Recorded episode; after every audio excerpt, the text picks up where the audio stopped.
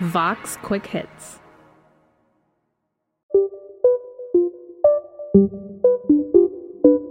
Welcome to What's the Story, a mini podcast from Vox. I'm Rebecca Jennings, a senior reporter at The Goods. And I'm Meredith Haggerty, deputy editor at The Goods. Meredith, what do you remember about Dawson's Creek? okay, well, like, number one, too much for someone who hasn't watched it in 20 years. so, for those who don't know, Dawson's Creek was a show that premiered in 1998 uh, about a bunch of teenagers who were all played by mid 20 somethings. It had this, like, incredibly iconic cast. It was James Van Der Beek as Dawson, Katie Holmes as Joey Potter, Joshua Jackson as Pacey Witter, and Michelle Williams, who has now been nominated for multiple Oscars, as Jen Lindley, the bad girl who just moved to town. So basically, it was just a show about a bunch of attractive white children who lived by a creek. Rebecca, what do you remember about it? I mean, I remember watching it on Saturday mornings, but like my my biggest memory of that show was the Mad TV sketch called Pretty White Kids with Problems.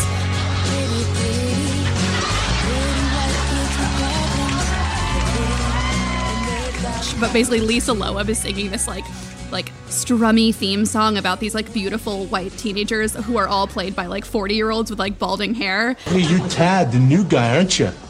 Yeah, that's right. And I'm the same age as everybody else. And, and it's basically like it, I think of it as like the ur text for like sad teen soap dramas on the WB now CW. And that sketch was so iconic because the uh, theme song for Dawson's Creek was iconic. It was Paula Cole's "I Don't Want to Wait," and you know I don't want to wait to hear a clip of that song right now. I don't wanna wait overable to no I mean, even if you weren't, you know, a teenager in the late 90s or the early 2000s and you don't have like a super like strong connection with the actual show, it lingers on the internet so much. And specifically I'm thinking about this one gif of Dawson, James Van Der Beek, sobbing. I sure do know what you're talking about, Rebecca. Uh, it's this iconic image of probably 23 year old James Van Der Beek as his visage collapses into, you know, just complete despair. Uh, and the sort of moment that led up to that, how that happened, it's all important. But when you look at that image, you understand it. You don't really need all the context, but we're about to give it to you. I can't wait to get into this. Um, apparently, this GIF has like an even more interesting backstory than just like James Van Der Beek looking like an idiot. And it stems from, you know, the original writer's room and, and what was going on in there at the time, and this like burgeoning digital media industry that was like starting to pop up in the late 90s, early 2000s. Um, and here to explain all of this is Vox's culture reporter, Constance Grady. She just published this definitive oral history of this GIF and its true backstory. Hi, Constance. Hey, Rebecca. Thanks for having me. Before we get into all you learned, can you describe for us the GIF in question? Absolutely. So, this GIF was made in the year 2000, and boy, does it look like it. You see James Van Der Beek with his blonde hair sort of flopping into his forehead. He's outside and he is just crying very, very deeply, but also very, very fakely. You don't see any actual tears. He's sort of whimpering a little bit, very furrowed brow. And it just it goes on for slightly longer than you think it's going to, right? He sort of his face collapses and he's weeping and then it just like somehow collapses even more.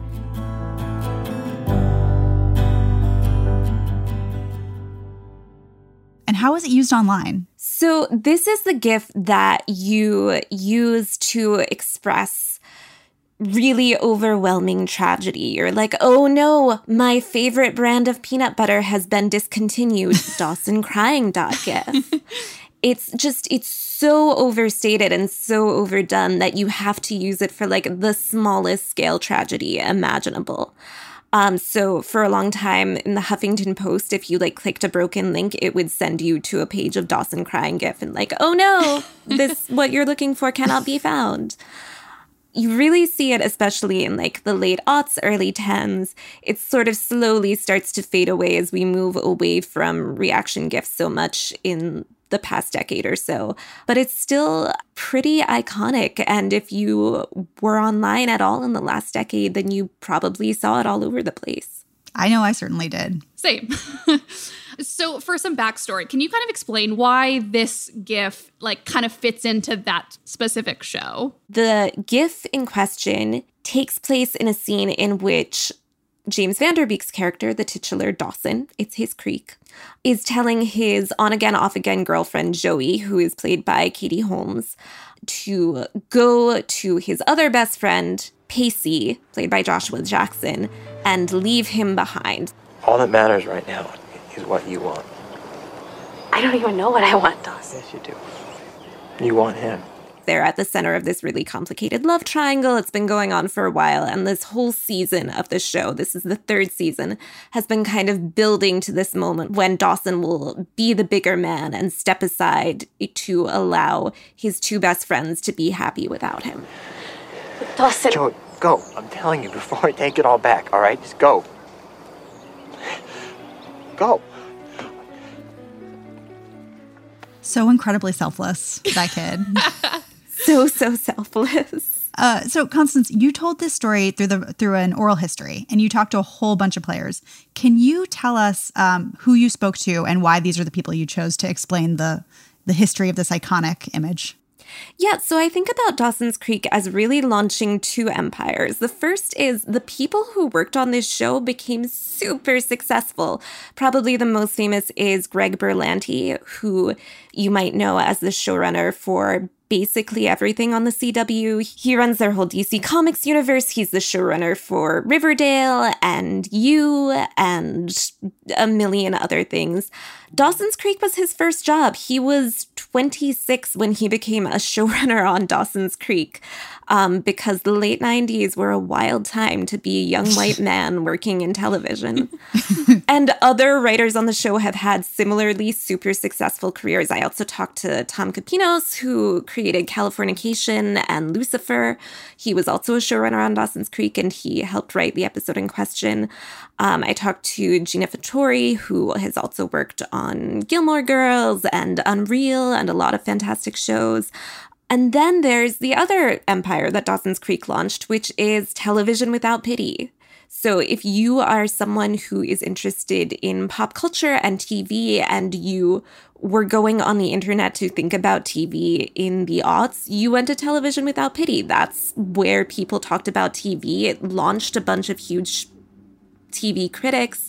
Um, I think Emily Nussbaum, who's the TV writer for The New Yorker and has won a Pulitzer, has said that Television Without Pity was sort of the place where she saw what TV criticism could be and where she really learned to talk about television. And that site started as a Dawson's Creek hate watch site. like, that is the origin story for it. Um, and is where the first GIF was passed around in like 1998. So those two empires are kind of the legacy of Dawson's Creek in a big way, and they're what I wanted to use the gift to explore. What did you learn about how all those multiple forces came together and created this one extremely overwrought, overdramatic GIF? One of the things that's really striking to me about this is just how accidental and chaotic this whole thing was. You know, this is a show that's had a huge, huge influence on popular culture. Um, and that's totally accidental. Like, it's, I say this as someone with a lot of nostalgia. It's not a good show per se, right? Like, it is a solid B at best. But it's become foundational to the way we talk about teen soap operas, to the legacy of the WB and the CW, which was created out of the ashes of the WB pretty much. And also how we talk about television itself. It's sort of the basis of modern popular culture. Why do you think that this GIF has lasted in the culture for so long? I mean, I think so much of it is this weird accident of timing where Dawson's Creek sort of becomes accidentally foundational to pop culture, even though it really doesn't deserve to be that. um, it's just this moment that was so perfect and so satisfying in this very ephemeral, like pop culture this shouldn't really make sense after like three months kind of a way. You look back at it and you're like, oh, I guess that was fun at the time.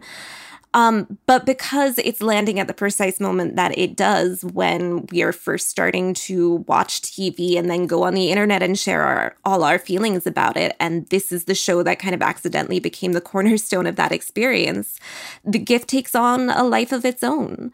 Um, and because it is so, so overwrought and just so funny, either in or out of context, um, it becomes really useful as a reaction GIF and sort of develops from there to take on its own life. So, this is ultimately an image of James Van Der Beek, the actor. What has his relationship with this GIF been like? And did you reach out to him for this story? So I did reach out to James Van Der Beek. He very politely responded through his agent that he only does Dawson's Creek things now if the entire cast is involved. So, yes, that does mean that there is a voicemail of me on the answering machine of Michelle Williams' agent asking three time Oscar nominee Michelle Williams for her thoughts on Dawson crying.gif. Uh, she did not respond.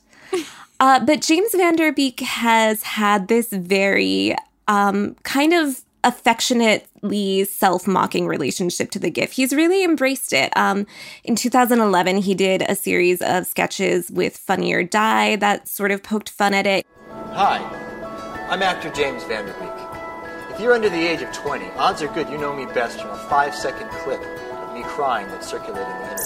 He did a week of, I believe it was called a Vander Week, uh, which featured a Vander meme sketch in which he recreated the GIF 20 years later and offered some updated uh, reaction GIFs that we could all use for all our needs and which really I think are underused. And I would love to see a resurgence of the Vander memes.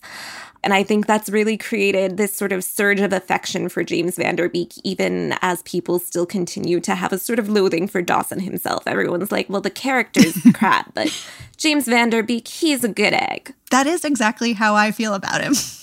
uh, well, Constance, thank you so much uh, for for explaining all of this to us and, and walking us through it and, and doing the doing the research. Thank you for joining us. Absolutely. Thanks so much for having me.